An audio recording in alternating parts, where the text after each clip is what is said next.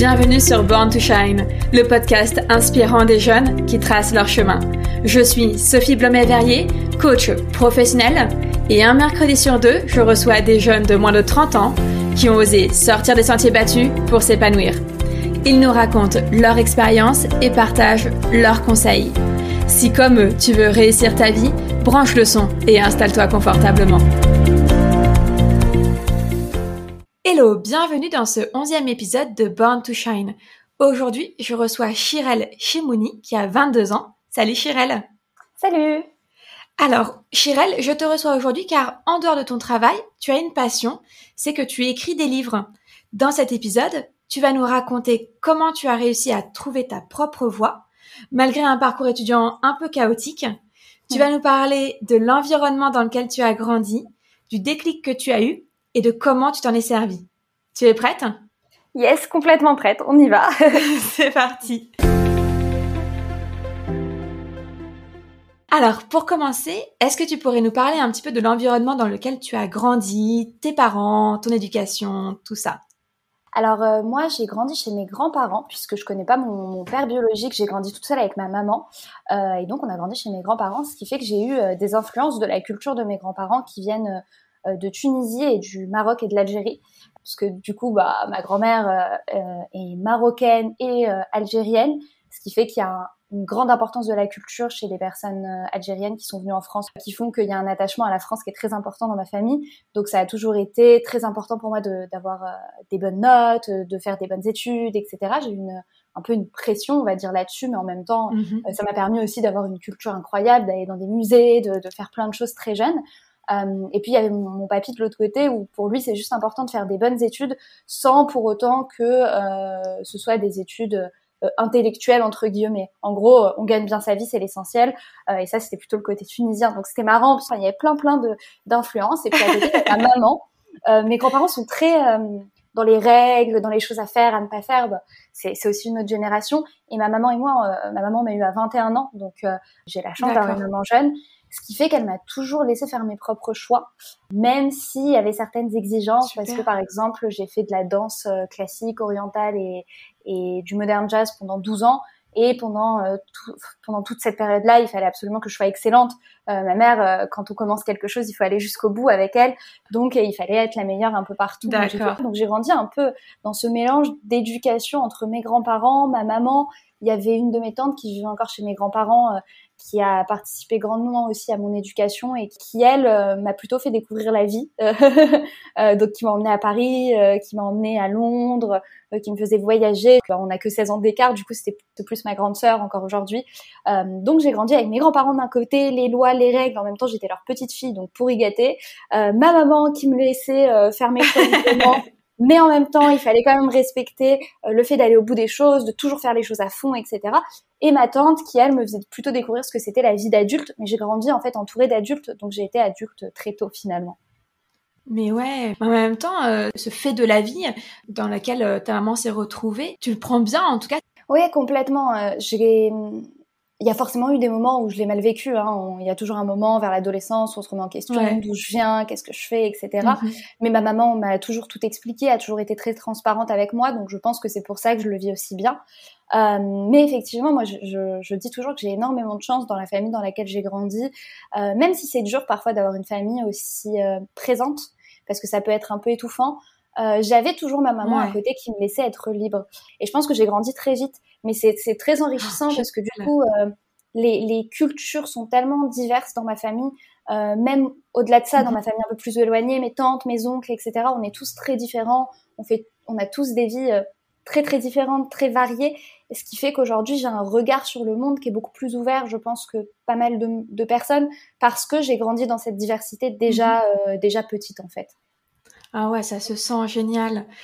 D'ailleurs, j'allais parler de tes parents dans la prochaine question, mais tu y mets qui tu veux, euh, que ce soit ta maman, bien entendu, j'imagine, mais ton beau-père, tes grands-parents, ta tante, qui tu veux.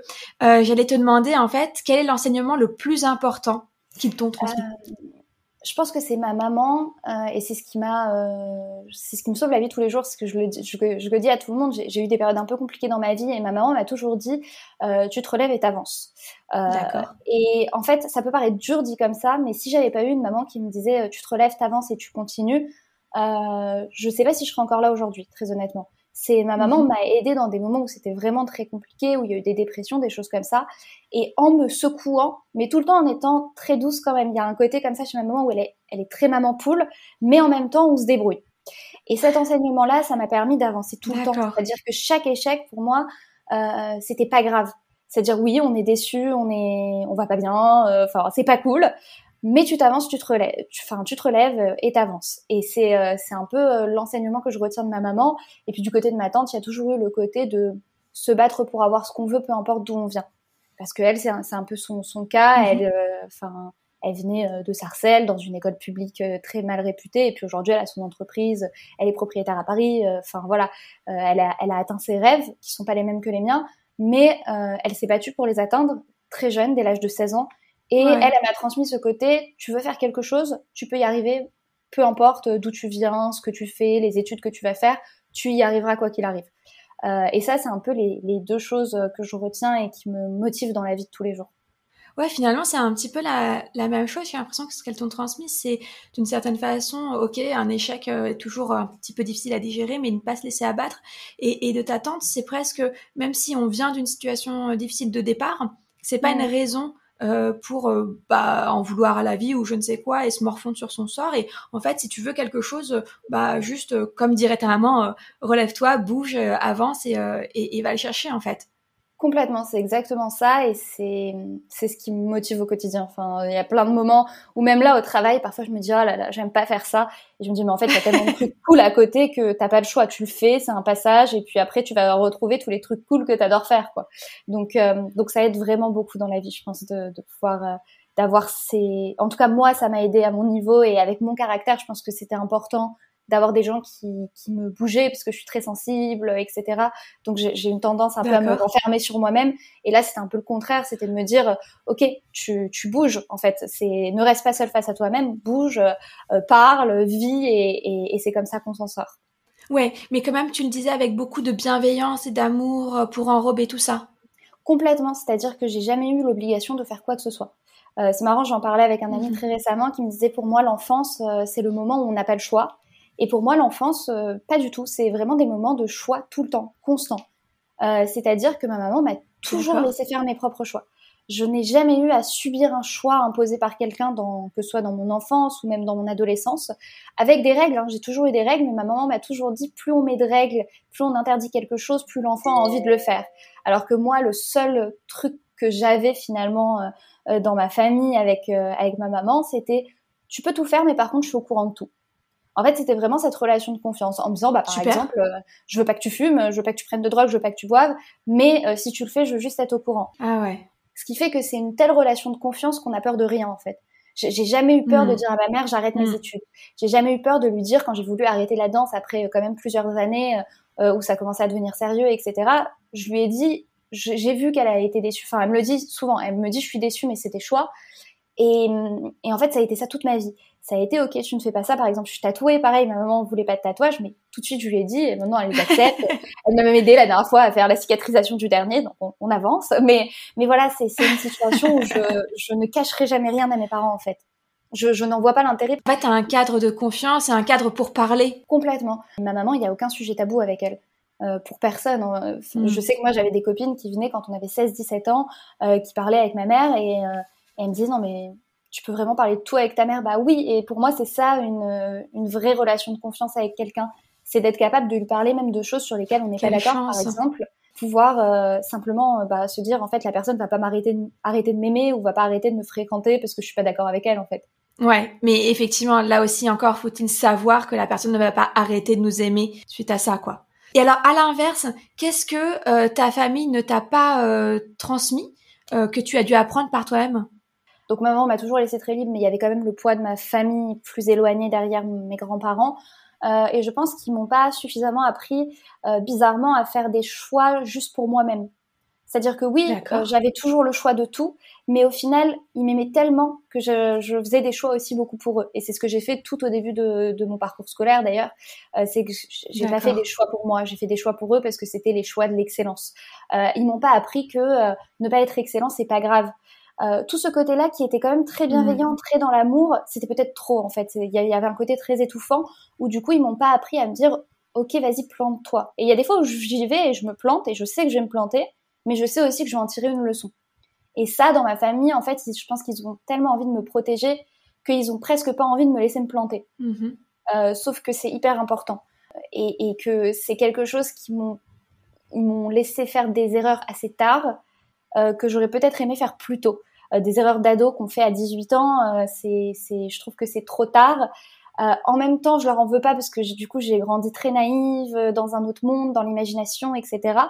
Euh, mais je me dis parfois que ça m'aurait aidé euh, avant de faire mes décisions d'adulte, avant de prendre des décisions d'adulte, d'avoir ce côté un peu plus libre de, de se planter, de se mettre euh, en danger entre guillemets. D'accord. Mais c'est hyper intéressant ce que tu nous racontes parce que j'ai le sentiment que c'était ta maman qui te donnait l'autorisation de te planter. À l'inverse, euh, pour tes grands-parents, il y avait euh, ce devoir que tu t'imposais d'exceller. Enfin, comment tu peux expliquer que finalement, euh, deux entités parentales, parce que les grands-parents sont parfois aussi des, des, parents de substitution, est-ce que c'est parce que c'était deux entités parentales En fait, ma mère et mes grands-parents n'ont pas la même manière d'exprimer leur amour. Donc, c'était à la fois le fait qu'ils aiment pas du tout de la même manière, que mes grands-parents pour aimer, ben, c'est te faire réussir. Euh, alors que pour ma mère, t'aimer, c'est te laisser la possibilité d'être qui tu veux. Euh, et donc il y avait ce, cette balance, et puis il y avait aussi le fait que ma mère, je pense, voulait, euh, voulait aller à l'encontre de l'éducation qu'elle a eue euh, et de l'éducation que lui ont donné ses parents, et voulait mhm. s'approprier son enfant. Euh, il y a eu un côté très, c'est mon enfant et pas le vôtre. Et en fait, c'est compliqué quand on, on grandit chez, chez, ses grands-parents avec sa maman, mhm. de pas être la fille de tout le monde finalement. Euh, encore aujourd'hui, j'ai du mal à mm. définir ma relation avec mes grands-parents comme étant juste une relation de petit enfant à, à, à grands-parents, plus d'enfants à parents parfois. Et c'est mm. assez complexe. C'est dur à vivre des deux côtés, que ce soit pour eux, pour moi, euh, pour ma mère. Euh, c'est, je pense, ce qui explique que j'ai subi autant de pression que je n'ai été libre en fait. Mm. Ah, mais c'est très intéressant euh, ce que tu disais sur la distinction entre leur façon de, de, de t'aimer, enfin en tout cas ce qu'ils qu'ils attendaient de toi dans leur amour. Ta maman c'était d'être que tu sois toi-même, en fait, de te laisser être toi-même. Et tes grands-parents ils voulaient te voir réussir. Euh, c'est très intéressant cette dualité. Euh. Mais du coup, tu as un parcours très riche, effectivement, déjà dès la petite enfance. Ouais, ouais, complètement. Du coup, si tu veux bien, on va passer à la seconde partie de l'épisode où là, on va parler un petit peu plus de, bah, de ce qui t'a amené aujourd'hui à, écrire des livres. Est-ce que tu pourrais nous parler un petit peu euh, du déclic que tu as eu, alors que ce soit un événement, une rencontre, peut-être une parole, quelque chose que quelqu'un t'a dit, et qui a marqué alors un tournant dans ta vie ou, euh, ou cette envie de passer à l'action? Oui, alors euh, il y a eu euh, deux déclics, on va dire, dans, dans l'écriture. Le premier, c'était à 8 ans sur la plage. J'étais en train de lire ah Misérable. Euh, et ma tante en avait marre de me voir, euh, parce que je partais en vacances avec ma tante à l'époque. Elle, avait, elle en avait marre de me voir avec mon gros bouquin à l'ombre, enfin pas profiter de personne, être dans mon monde. Et donc elle a mis en place un, un jeu de, d'imagination où elle commençait une histoire et je devais la finir. Et ce jour-là, j'ai su que je devais, écrire, je, devrais, je devais euh, raconter des histoires. C'est-à-dire que je me suis tellement pris au jeu qu'en fait, mon imagination, on va dire, tout, tout mon monde imaginaire devenait euh, presque palpable quand je le, quand, quand, je le racontais. Je voyais les images se dérouler sous mes yeux. Enfin, ça prenait vie.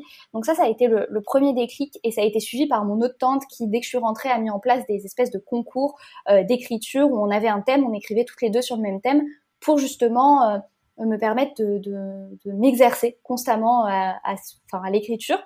Donc ça, c'était un peu le premier déclic. Et puis il y a eu un deuxième déclic il y a euh, un an, un an et demi, où euh, j'ai fait une école de vente. Euh, c'est une formation de vente en quatre mois. Et j'avais une, une, directrice qui nous faisait des cours de développement un peu personnel, des cours de théâtre, etc.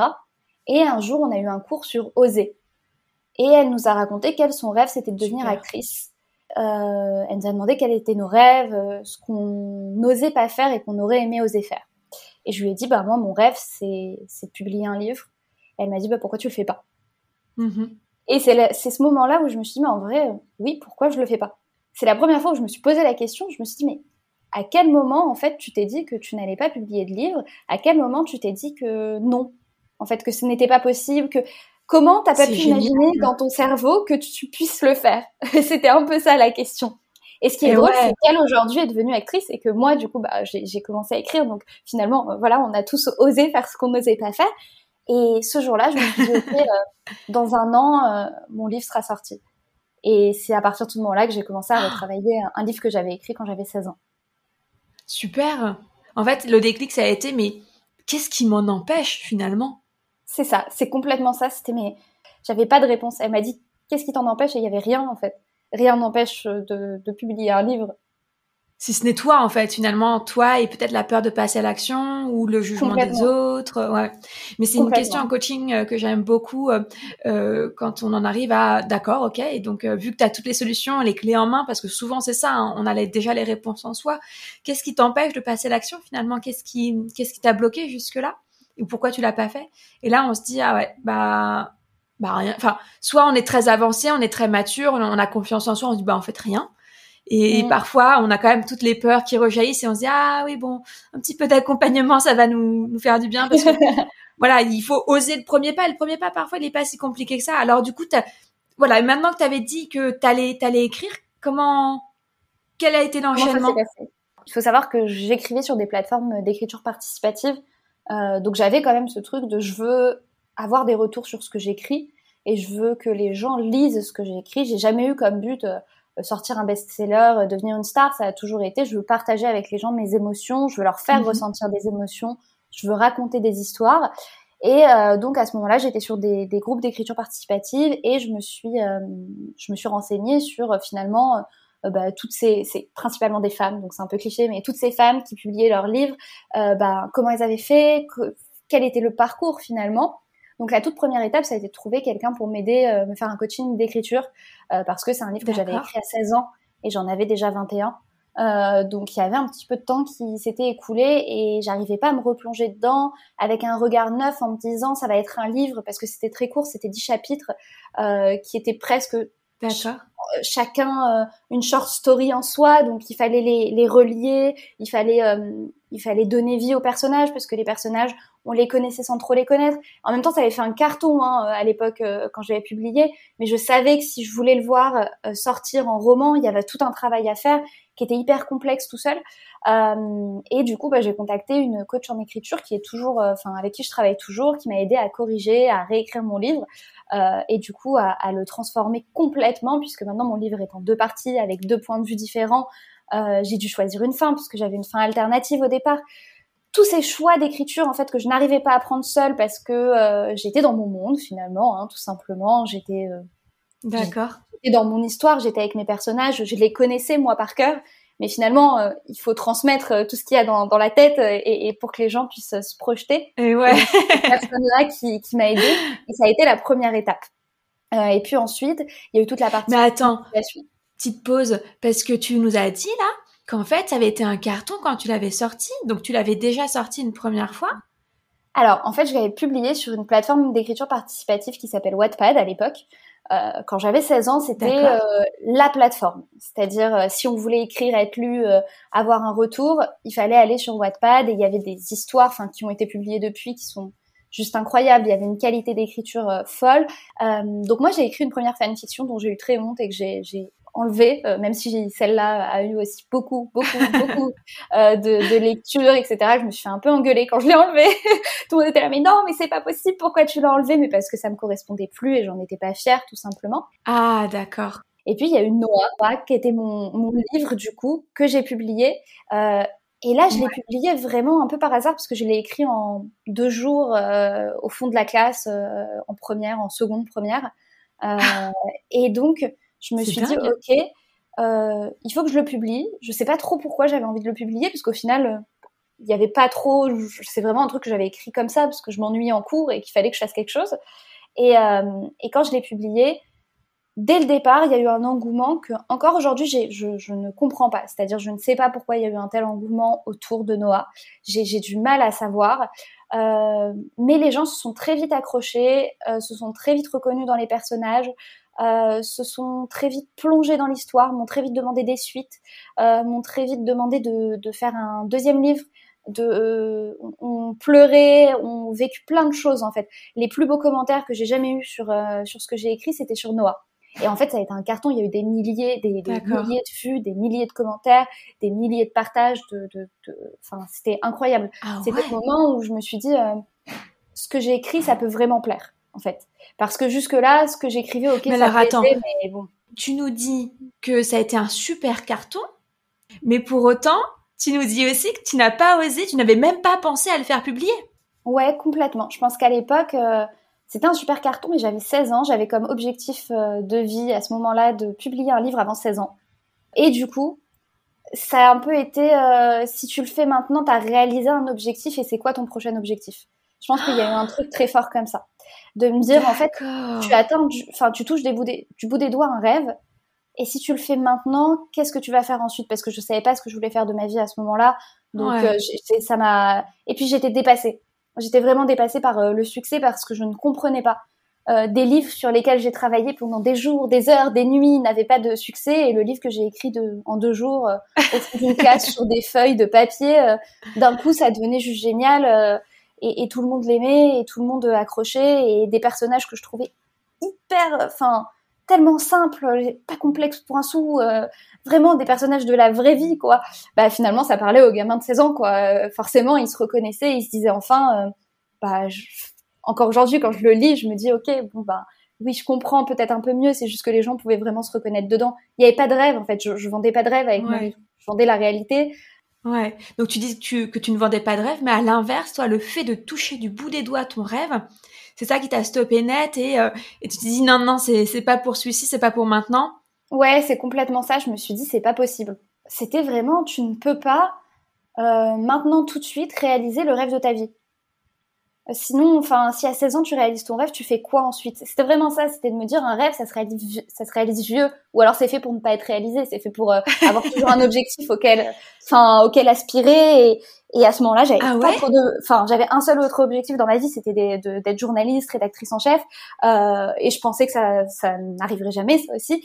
Donc à ce moment-là, je me disais bon ben, du coup. Euh, on va pas trop le faire et puis euh, tu le laisses, les gens l'aiment bien et puis euh, finalement est-ce que c'était vraiment un rêve que ce soit publié ou est-ce que ton rêve c'était juste que qu'on apprécie ce que t'écris, qu'il y ait des gens qui, qui, qui aiment ce que t'écris? Et je savais pas trop à ce moment-là. J'étais un peu euh, ça m'a en fait ça m'est tellement tombé dessus que je l'avais tellement pas préparé parce qu'il y a des livres que j'ai préparés pour qu'ils sortent un jour et qui ne sortiront jamais et celui-là était enfin n'avait tellement aucun objectif initial que je n'arrivais pas à me dire que ce serait ce livre qui réaliserait mon rêve. D'accord. Donc excuse-moi, je t'avais coupé tout à l'heure. Tu étais en train de nous raconter finalement comment tu étais en train de réaliser ce rêve.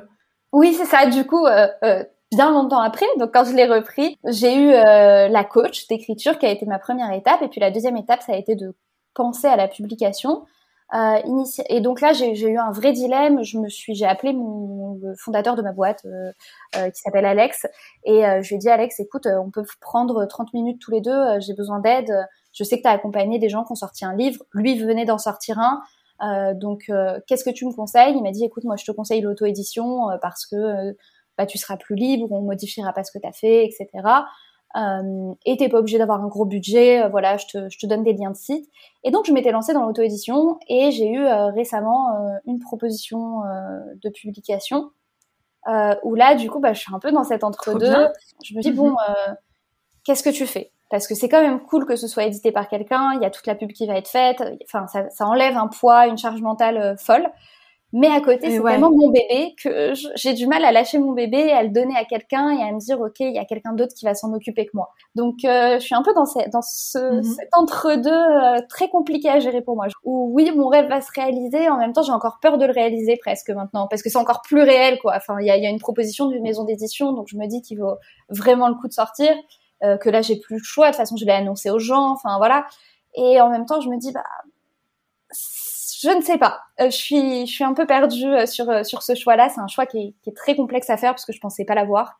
Euh, encore une fois, c'est un peu quand le quand on touche son rêve du bout des doigts, il y a un peu le syndrome de l'imposteur qui revient et qui nous dit ben ok, est-ce que tu es vraiment capable de ça? Et là, je suis un peu dans cette situation en ce moment par rapport au livre. Voilà, j'ai tellement de questions d'un coup qui me viennent qui sont pas du tout prévues. Donc tu écris ton livre, tu le mets en pause, finalement tu reviens dessus quelques années plus tard pour le faire publier, mais tu reviens quand même vachement longtemps après dessus. Est-ce que entre les deux, tu as quand même continué d'écrire? Et à quel moment tu as compris que l'écriture, parce que je spoil un peu, on va parler d'autres choses après, mais l'écriture finalement est au cœur de ta vie, mm. même dans ton travail? Ouais, complètement. Alors, euh, j'ai continué à écrire, c'est-à-dire que du coup, je suis partie à l'étranger pour ma dernière année, euh, enfin mon année de terminale. Donc, euh, quand j'étais là-bas, j'ai écrit un peu mon année parce que pour moi, c'était un rêve d'être un peu dans un campus étudiant, un peu le rêve américain, etc. Génial. Donc, donc, voilà, j'ai écrit dessus parce que, parce que c'était mon rêve à moi, quoi, finalement. Euh, puis ensuite, j'ai pris un autre angle puisque j'ai commencé mes études en fait dans un IUT où j'ai fait d'abord de la publicité, où là il y avait une grosse partie de création d'écriture, mais où j'étais pas hyper à l'aise. Euh, donc j'ai changé au milieu, donc pendant le premier semestre, pour aller vers euh, vers les métiers du livre, donc qui était euh, une autre filière dans la même filière. Enfin, c'était une autre option dans la même filière. Et dans les métiers du livre, en fait, j'ai découvert le monde de l'édition qui m'a traumatisée puisque j'ai quitté la fac euh, après le premier semestre. Euh, après avoir validé en fait mon semestre, je suis partie de la fac et j'ai dit non, je ne suis pas faite pour ça. Enfin, de l'IUT du coup qui est quand même une filière. Enfin, l'IUT, faut savoir que c'est très professionnalisant, mais du coup c'est euh, c'est double parce qu'il y a autant de professionnalisation que de théorie et ça demande beaucoup de travail, beaucoup d'énergie et j'avais quatre heures de transport mmh. aller-retour. Euh, c'était juste pas possible, c'était trop pour moi. Donc en fait, je me suis arrêtée euh, et ma mère m'a dit euh, tu ne rentres pas ce soir à la maison si t'as pas de boulot. Donc je suis allée déposer mes CV partout. C'était un peu sa manière de me dire en fait tu te bouges, t'as décidé d'arrêter les cours, ok, mais tu vas pas rien faire. C'est dur. Elle t'aurait pas laissé quand même. Non, elle m'aurait jamais laissé, mais c'était et je le savais parce que le premier soir je suis rentrée, j'avais rien. Ok. Donc, elle m'a pas. Elle mais c'était sa manière de me dire tu dors pas jusqu'à midi et, euh, et après tu sors et tu vas faire ta vie et tu penses que ça va continuer comme ça toute ta vie. Et, ouais. euh, et donc c'est là qu'est euh, réintervenue ma tante dans ma vie. Euh, ma tante qui a une entreprise qui fait de la sensibilisation sur les sujets de handicap et de diversité, euh, des sujets pour lesquels je me suis passionnée du coup très rapidement et qui m'a proposé au départ mhm. bah, de me prendre en CDI, enfin en CDD pardon et de me dire bon on va te trouver des missions, on va faire quelque chose et puis on verra. Euh, mais tu vas pas rester sans taf et tu vas pas aller euh, faire la plonge au McDo parce que euh, parce qu'il y a mieux à faire et tu peux apprendre des choses. Et donc elle m'a pris sous son aile et elle m'a fait travailler pour elle. Au départ, c'était pas la photocopieuse, mais presque. Il faut savoir que moi j'étais une grosse grosse timide, mais timide, enfin j'étais une anxieuse, timide, grosse, enfin vraiment au stade pathologique de la chose, où je ne pouvais pas sortir, parler aux gens dans la rue, je pouvais pas aller faire mes courses toute seule, je pouvais pas aller à la boulangerie toute seule. Enfin voilà, on était vraiment, c'était c'était ah pathologique. Euh, et ma tante m'a malgré tout proposé de faire des animations en entreprise.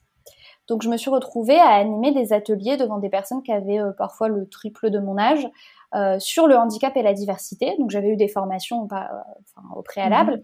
Mhm. donc j'ai eu cette partie-là où je suis un peu rentrée dans la prise de parole où là c'était une nouvelle manière pour moi d'écrire. Du coup, j'écris tout ce que je, je, je dis. Et oui, tu prépares.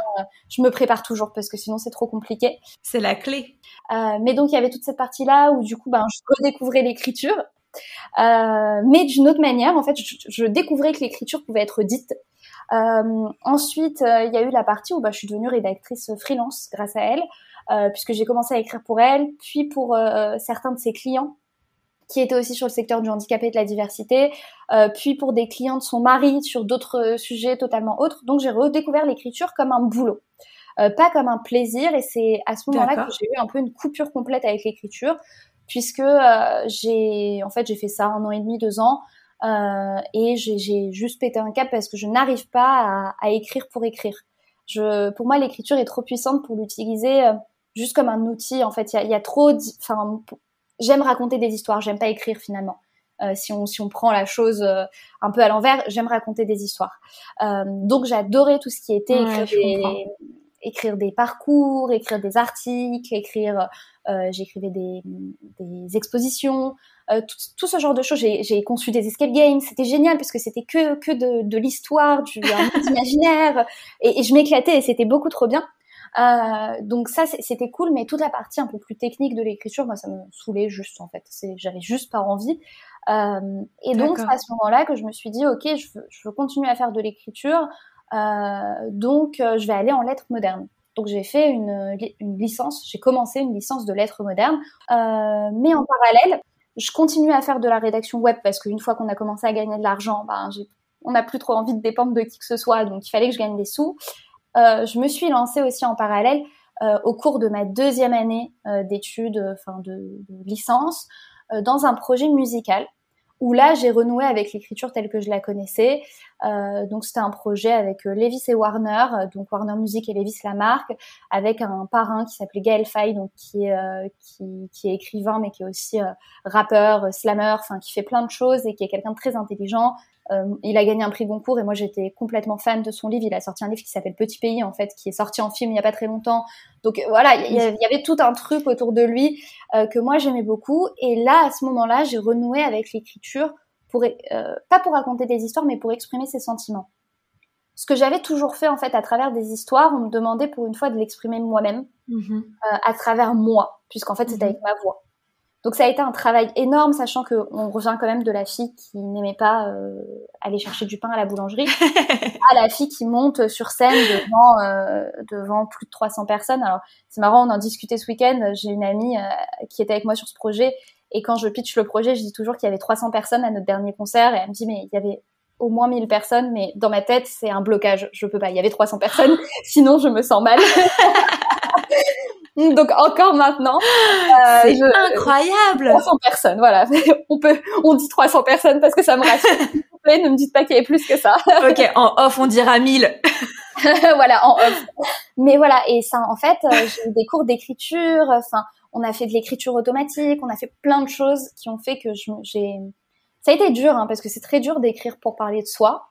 Euh, j'ai écrit, j'ai parlé de ma famille aussi eh beaucoup. J'ai parlé de des choses que j'avais pu vivre dans ma vie. Et en fait, euh, ça a ressorti, enfin même quand j'en parle encore maintenant, j'ai encore beaucoup d'émotions parce que ça a sorti plein de choses et je me suis rendu compte que à travers la parole, je, je mettais de l'émotion. Là où je peux me détacher de mon écriture, même si j'avoue quand je lis mon livre, je pleure encore. Euh, là où dans l'écriture, j'arrive quand même un peu à me détacher. Quand je dis les choses, c'est beaucoup plus compliqué.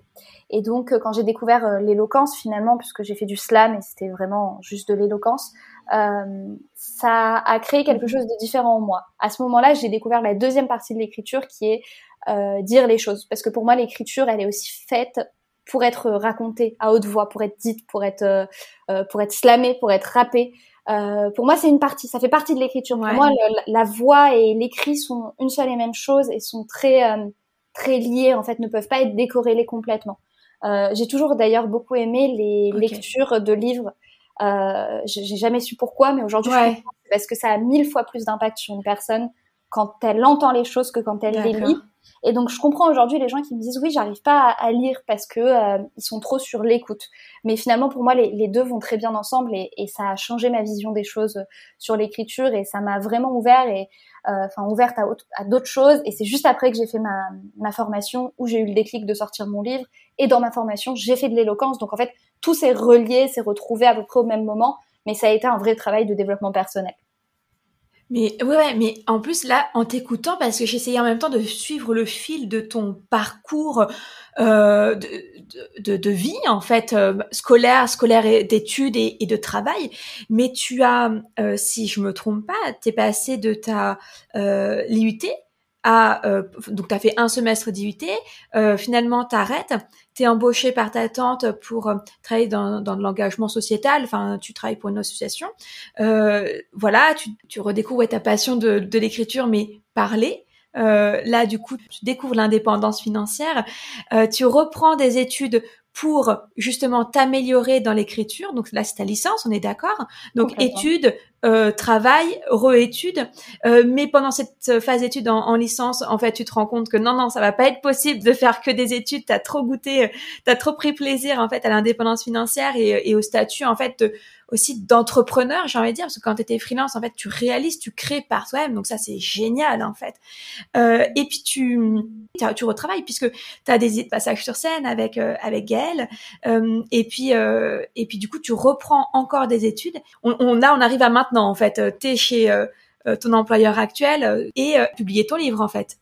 C'est ça. En fait, du coup, suite, donc j'ai arrêté ma licence, j'ai fait ce projet de musique, j'ai tenté de rentrer dans une école de journalisme, j'ai été prise nulle part parce que euh, pas le bon CV, pas le bon endroit, pas la bonne origine. Enfin, il y avait toujours un souci. Ah ouais? Et donc j'ai fait ma formation de quatre mois.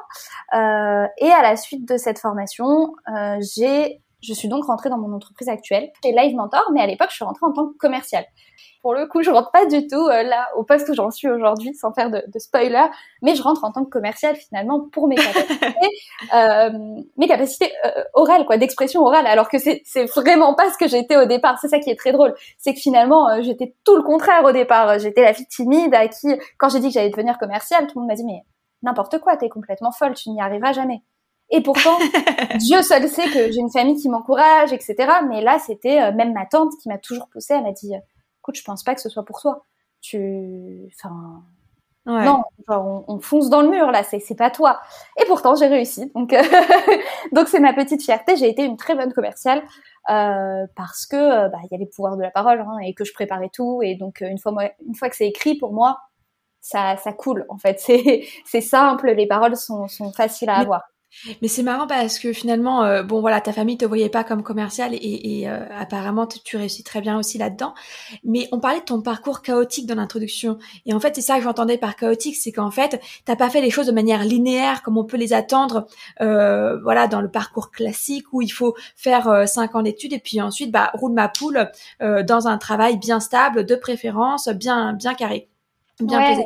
Et en fait c'est c'est plutôt euh, l'apprentissage pas à pas. Je prends un peu d'études, hop, je refais un peu bah, euh, de, de, de, travail, de CDD, de CDI, d'entrepreneuriat, hop, je reprends des études. Et en fait, tu parles de développement personnel tout à l'heure, mais c'est ça en fait ton expérience de développement personnel. Tu t'es parce que on le sent par rapport à ta passion de l'écriture, mais aussi à ton éloquence, du coup, à ton à ton aisance aussi, euh, ta sociabilité. On sent que tu t'es en fait euh, débarrassé de tes chaînes au fur et à mesure, au fur et à mesure des expériences où les gens t'ont peut-être un petit peu poussé. Effectivement, euh, ta tante la première, mais mais en fait, c'est ces expériences de vie qui voilà, pas, pas programmé, pas euh, cadré, euh, mais c'est pas grave. Et en fait, c'est ça qui t'a fait grandir et évoluer.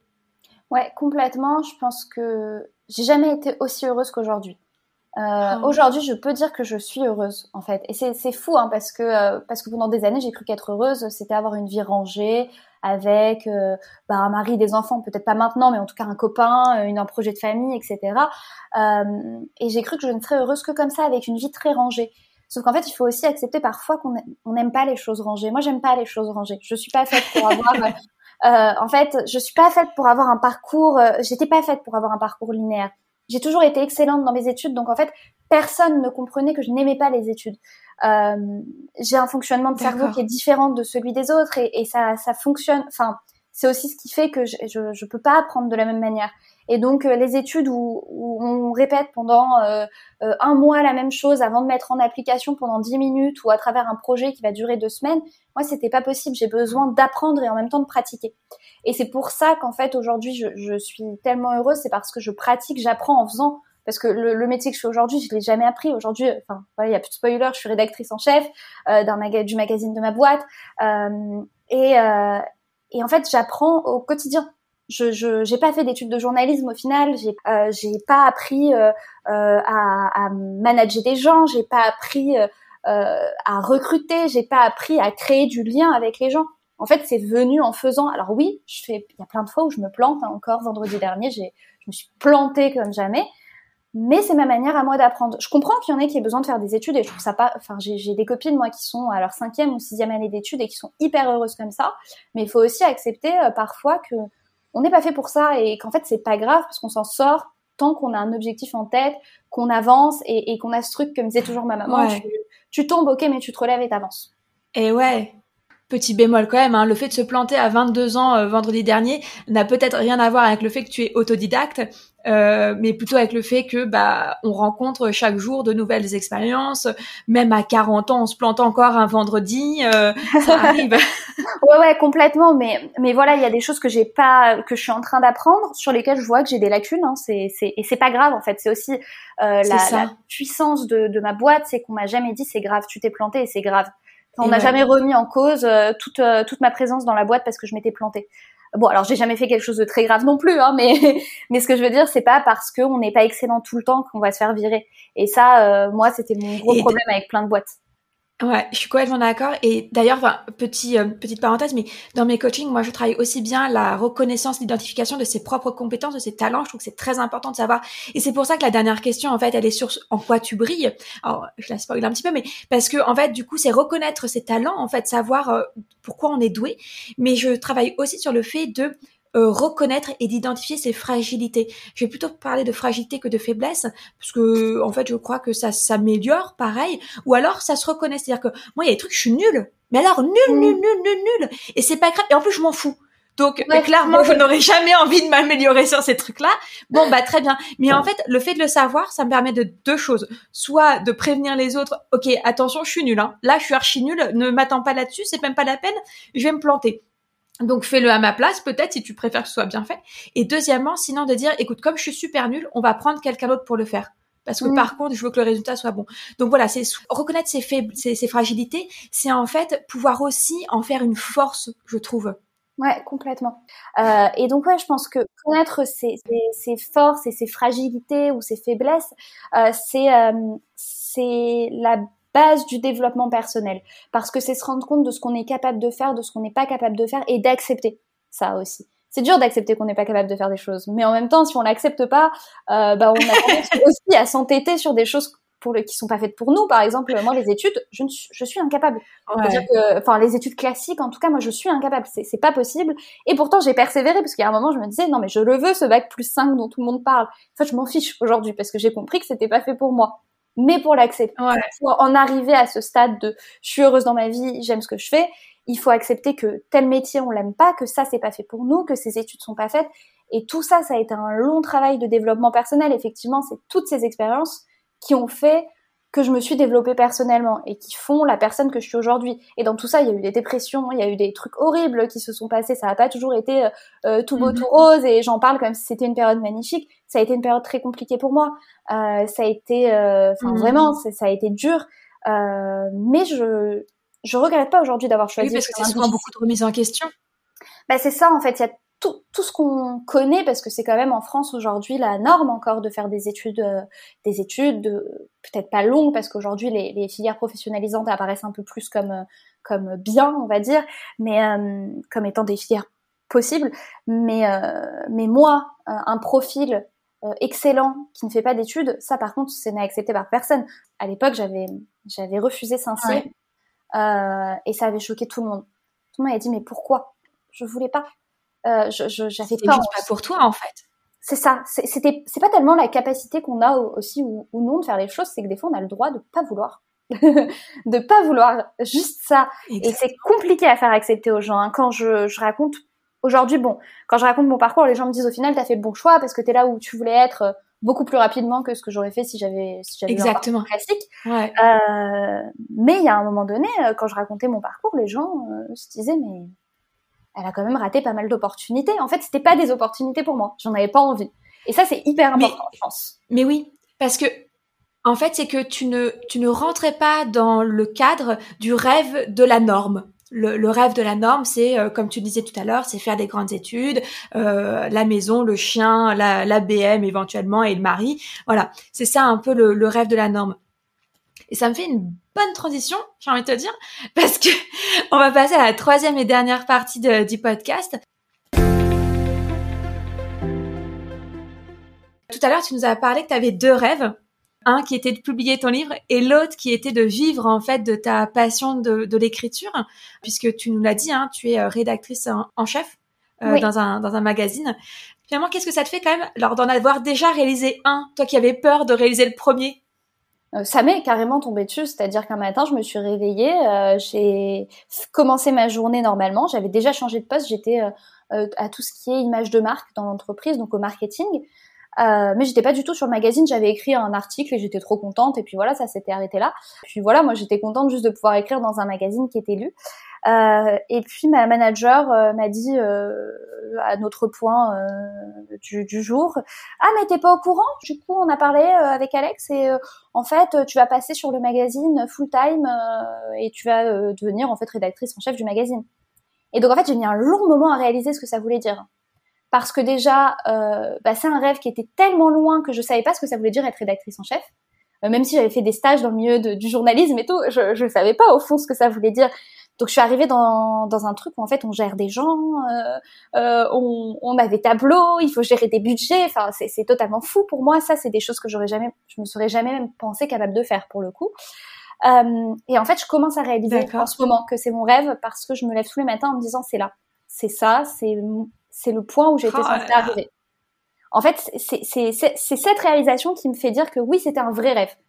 Euh, parce que en fait je suis fière de mon boulot. C'est dingue. Euh, avant je disais pas à tout le monde que j'étais commerciale parce que je m'en fiche. Enfin ça faisait pas partie de moi en fait, c'était juste un travail. Aujourd'hui mon travail fait partie de moi. Mhm. Euh, c'est-à-dire que je, je, ah ouais. je suis, euh, c'est pas, c'est même pas de la passion, c'est vraiment une, une partie de moi-même. C'est de se dire, je, alors moi j'ai le côté aussi après très mission qu'il y a derrière. Moi j'ai besoin d'avoir une mission et ma mission c'est d'aider les entrepreneurs en racontant des histoires. Et en fait, c'est le pitch même de notre magazine. C'est on raconte les histoires euh, euh, extraordinaires d'entrepreneurs ordinaires. Et, et c'est ça, en fait. C'est toute ma vie. C'est de vouloir raconter, euh, finalement, c'est ce que j'ai fait avec mon livre au final. C'est de raconter de manière extraordinaire des choses totalement banales. Euh, des choses qui, qui sont des choses du quotidien, mais qui finalement, le quotidien, le quotidien lui-même est extraordinaire. Et je me dis, en fait, ça c'est ma vie. Euh, c'est l'objectif de ma vie, c'est de raconter les histoires des gens, de créer du lien Exactement. euh, de, de, de, finalement euh, de, de, montrer qu'il n'y a pas de parcours, il n'y a pas de parcours type. Ça n'existe pas les parcours types en fait. Ouais, c'est vrai que quand tu veux réaliser ta vie, ta vie n'est pas toute tracée à l'avance par les normes sociales. Mm. Donc si tu veux vivre ta vie, il faut que tu fasses tes tests et il faut que tu passes à l'action et que tu fasses ce que toi tu as envie de faire, que tu suives tes envies. Et ça, c'est compliqué. Je crois pas trop au hasard. Moi, je pense que tous les choix qu'on fait nous guident vers un endroit où on va être heureux euh, ou heureuse. Et, et c'est mon cas aujourd'hui. Et je sais pas ce que ça me fait d'avoir réalisé mon rêve. Au fond, il y a plein de sentiments, mais je sais juste que euh, en essayant d'inspirer les autres, on peut pas ne pas être inspiré soi-même, en fait, tout simplement. Oh là là. Oh, J'adore. Euh, J'ai presque envie de que ce soit le mot de la fin. J'ai une dernière question quand même qui, qui me vient. Donc, tu nous as dit que tu avais euh, réalisé ton premier, enfin, ton deuxième rêve finalement en premier, et ton premier rêve est sur le point de se réaliser très prochainement. Après ça, qu'est-ce que qu'est-ce que tu vas faire, toi qui avais peur qu'en fait en réalisant tes rêves, ta vie s'arrête? Alors heureusement, ce n'est pas le cas. Je te vois, tu es toujours de chair et d'os. Et, et ce sera quoi, tu penses, ton prochain rêve? Alors moi, j'ai un rêve qui va être euh, beaucoup moins euh, beaucoup moins lié à la sphère, on va dire, professionnelle, etc. Je voudrais absolument avoir des enfants. Enfin, c'est un de mes rêves, c'est d'avoir une famille.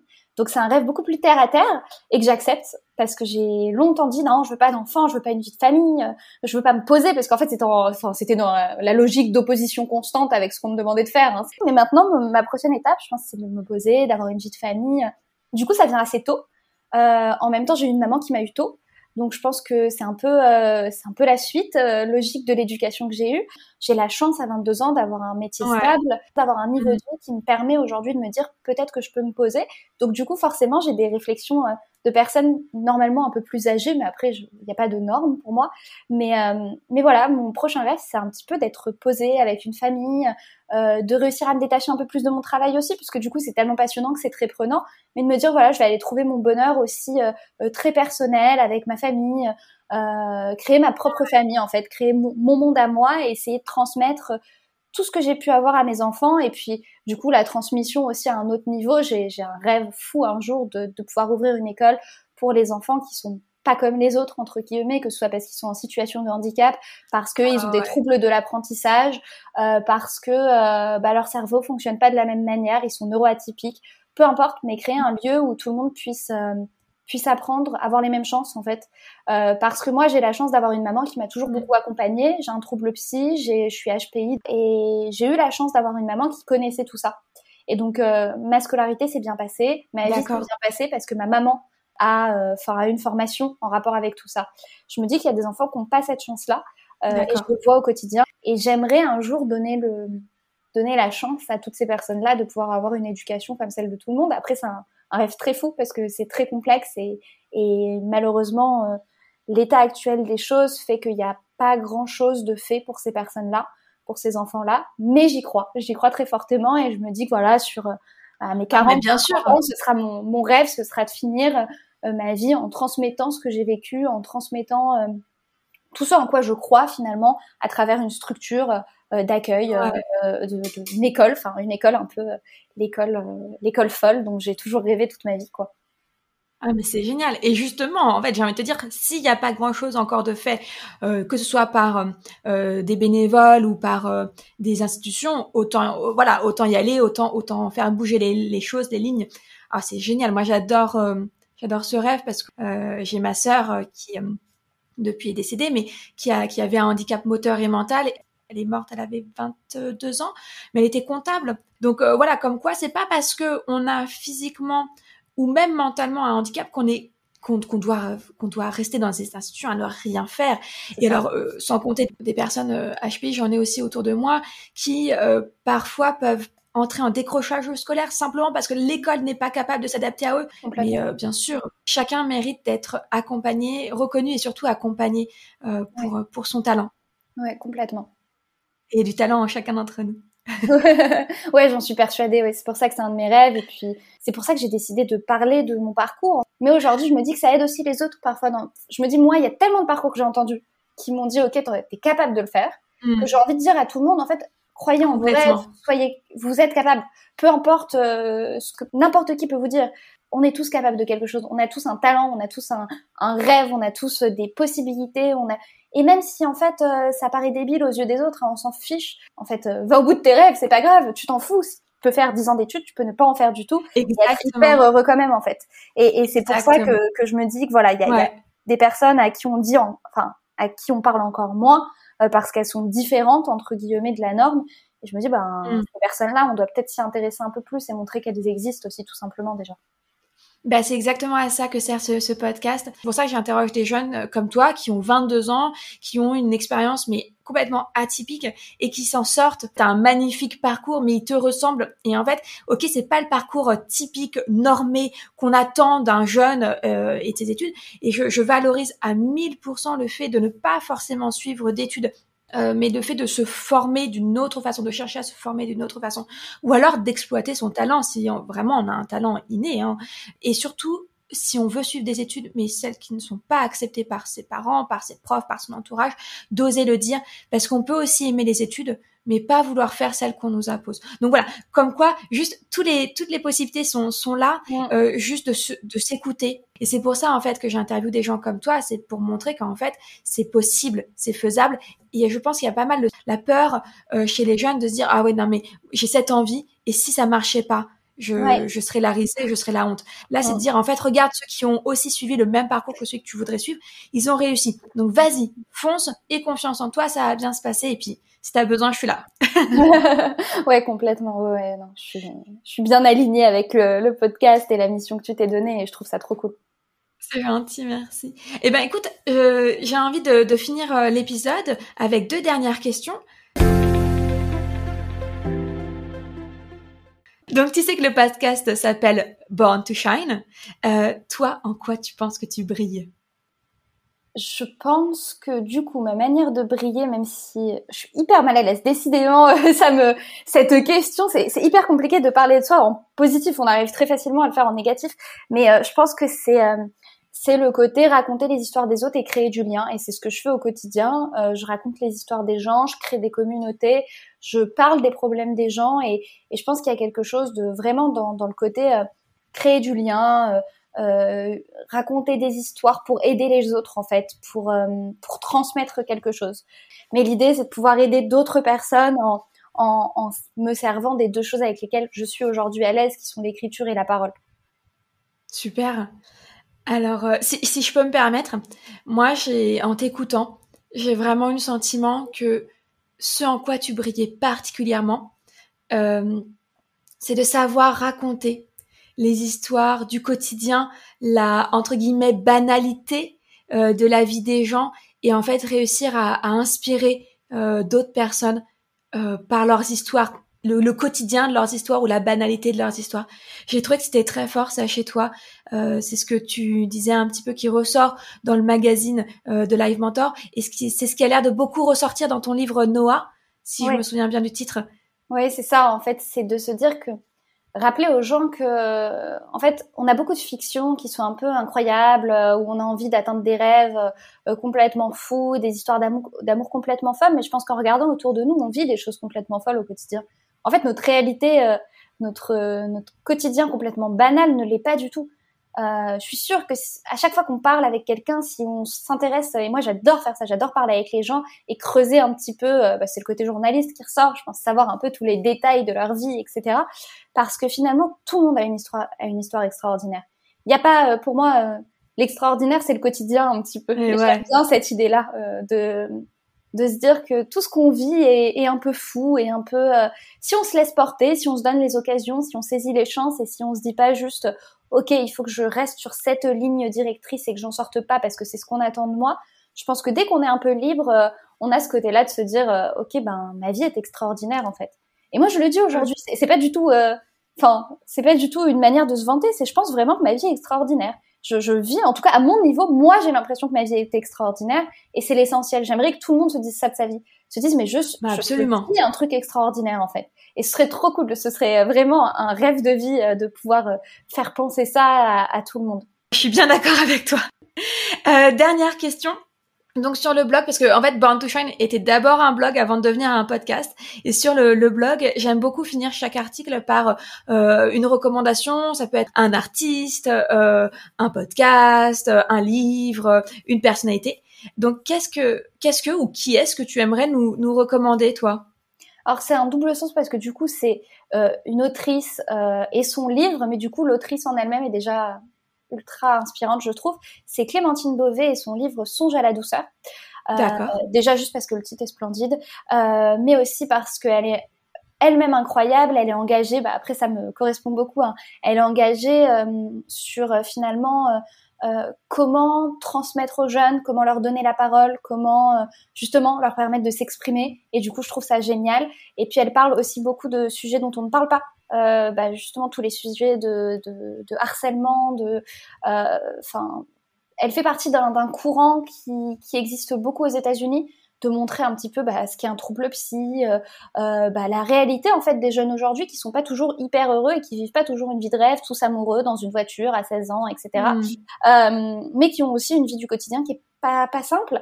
elle raconte ça très bien et puis songe à la douceur parce que c'est un roman qui est écrit en vers et donc pour moi c'est juste fou de pouvoir écrire euh, de manière aussi euh, contemporaine avec euh, avec autant de, de enfin avec autant de talent et parce que c'est issu aussi bah, c'est le côté un petit peu fou de l'écriture c'est que c'est c'est initialement un opéra qui raconte l'histoire d'amour banal justement de deux personnes et qui finalement elle elle l'a transformé elle l'a transformé en un roman pour jeunes adultes qui pour moi est un roman pour pour adulte plutôt, euh, et qui raconte euh, ben, l'histoire banale de deux personnes et la vie banale de deux personnes, et elle m'inspire beaucoup dans ce sens-là. Super. Bon bah hâte de découvrir ça du coup. Donc merci beaucoup Chirel pour euh, ce, témoignage. C'était super inspirant. Moi j'ai adoré parler avec toi. J'espère que les auditeuristes auront pris autant de plaisir que moi à t'écouter. Merci beaucoup. Bah merci à toi, c'était c'était trop cool de pouvoir échanger et puis comme je te disais, ça m'inspire tellement euh, comme podcast et j'aurais tellement aimé avoir ça il y a quelques années que du coup, je suis contente de pouvoir y participer. Ah, merci, ça me touche. Et eh ben merci, à bientôt. À bientôt. Je te remercie d'avoir écouté l'épisode jusqu'au bout. J'espère qu'il t'a plu autant qu'à moi et surtout qu'il t'a inspiré. Tu peux le partager en story sur Instagram en me taguant at Born to Shine Coach et n'hésite pas à me laisser une note et un commentaire sur Apple Podcast. Je serai ravie de te lire et de partager ton avis dans le prochain épisode. Si tu veux être tenu au courant de la sortie du prochain épisode, inscris-toi à la newsletter via le lien dans la description. D'ici là, je te souhaite une bonne semaine et je te donne rendez-vous mercredi dans deux semaines pour un tout nouvel épisode de Born to Shine.